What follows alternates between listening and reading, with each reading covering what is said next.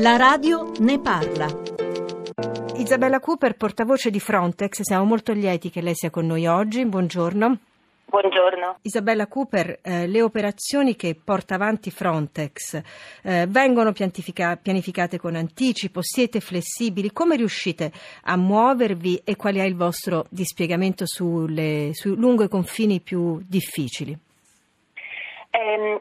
Beh, la maggior parte delle operazioni di Frontex vengono pianificate in anticipo, quindi al presente dispieghiamo circa millequattrocento poliziotti di frontiera e guardie costiere in Italia, in Grecia, in Bulgaria, lungo il confine con i paesi dei Balcani e alle decine degli aeroporti internazionali, perché ricordiamoci anche questi costituiscono i confini esterni dell'Unione Europea.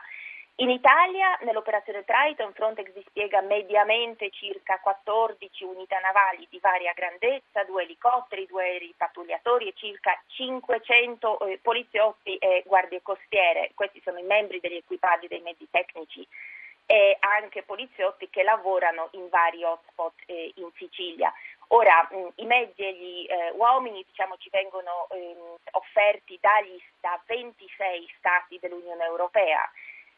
Ora, queste sono operazioni, le operazioni che pianifichiamo in anticipo. Nel caso ci fosse un'emergenza in un punto di frontiera dove al presente la situazione è diciamo tranquilla, dove gli singoli Stati membri eh, operano eh, normalmente con i mezzi che gli sono sufficienti, Frontex è in grado di attivare il dispiegamento rapido e qui eh, i paesi dell'Unione Europea ci offrono millecinquecento personale di riserva che potrebbero essere dispiegati immediatamente affinché appunto possiamo assistere l'autorità di quegli paesi che si trovano sotto pressione imprevista. Senta eh, Isabella, ricordiamo... i, i Paesi membri eh, adempiono al loro dovere in questo, perché una delle accuse che viene mossa molto spesso è eh, l'Unione Europea non riesce in realtà a fare quello che dice di voler fare, no? E la, eh, uno degli esempi maggiori viene eh, proprio eh, diciamo rintracciato nella questione migratoria e nel mancato per cui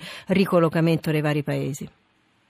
Allora, per quanto riguarda il controllo delle frontiere, effettivamente questo eh, è stata una sfida molto grande per noi nel duemilaquindici, quando gli eventi, come ci ricordiamo tutti, in Italia sono sbarcate eh, centosettantamila persone, in Grecia ottocentottantacinquemila persone, quindi sì. Effettivamente nel duemilaquindici Frontex eh, per noi era estremamente difficile eh, assicurare la quantità sufficiente di uomini e mezzi per assistere questi due paesi.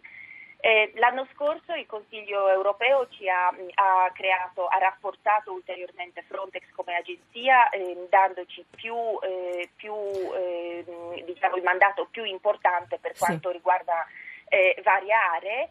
Ma uno di questi era la, la disponibilità di millecinquecento guardie frontiere che possono essere dispiegati nel caso di emergenza. Con grande rapidità. Questo è uno sviluppo molto importante, con grande rapidità. Sicuramente interessa molto capire qual è eh, il lavoro che sta facendo Frontex con la Procura di Catania. Isabella Cooper, portavoce di Frontex.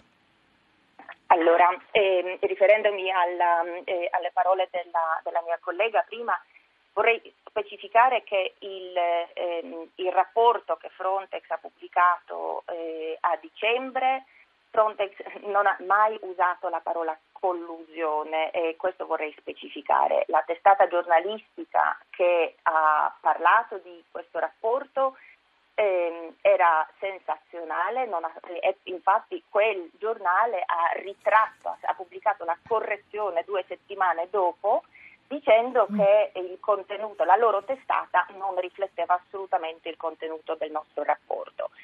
Frontex non ha il mandato di condurre le indagini, queste possono essere svolte soltanto dalle procure dei singoli Stati membri. Il nostro ruolo è quello di analizzare la situazione e le cause dei fenomeni migratori nei punti specifici del confine esterno dell'Unione Europea. Ora,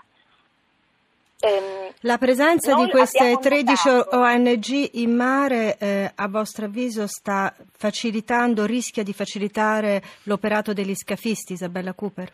Guardi, ci sono, eh, allora, se guardiamo il modus operandi, no, il modo in cui eh, eh, operano i trafficanti in sì. Libia, è indubbio che... Ehm, ehm, traggono il vantaggio della, che, che si approfittano della presenza di tante navi che sono presenti nel Mediterraneo centrale, quindi queste sono le navi militari, militari, le navi Frontex, le navi private, le navi commerciali. Noi abbiamo notato, e questa è una cosa che viene appunto eh, specificata nel nostro rapporto, che la zona di soccorso si è spostata negli ultimi due anni, quindi tra il duemilaquattordici e il duemilasedici e ancora, sì, ben più al sud rispetto a due anni fa. Quindi i barconi eh, prima, nel duemilaundici, ci ricordiamo che arrivavano fino a Lampedusa, due anni fa la zona di soccorso era a metà strada, sì, tra l'Italia e la Libia. Dall'anno scorso i trafficanti si preoccupano soltanto di assicurarsi che i migranti abbiano Eh, abbastanza carburante per arrivare no, alle, alle acque territoriali internazionali. Ora, la qualità dei gommoni è, è diventata molto più scarsa riguardo alla, a due anni fa. Sì. Costano meno, mentre il prezzo che richiedono per il viaggio è uguale. La quantità del carburante, dell'acqua che gli viene offerta, appunto, li porta soltanto al limite delle acque. Eh, ora, un altro dato preoccupante è che mentre ehm, nel duemilaquattordici di media a bordo di un gommone di circa dieci metri viaggiavano novanta persone, che sì, erano comunque troppe, no? Perché eh, non ci dovrebbero eh, viaggiare più di dieci dodici persone a barco di, eh, sì, di questa, eh, sulle barche di questa grandezza. Quest'anno la nostra, noi vediamo, e anche l'anno scorso vediamo, A, fino a centosettanta, anche centottanta uomini, donne e bambini che navigano a bordo di questo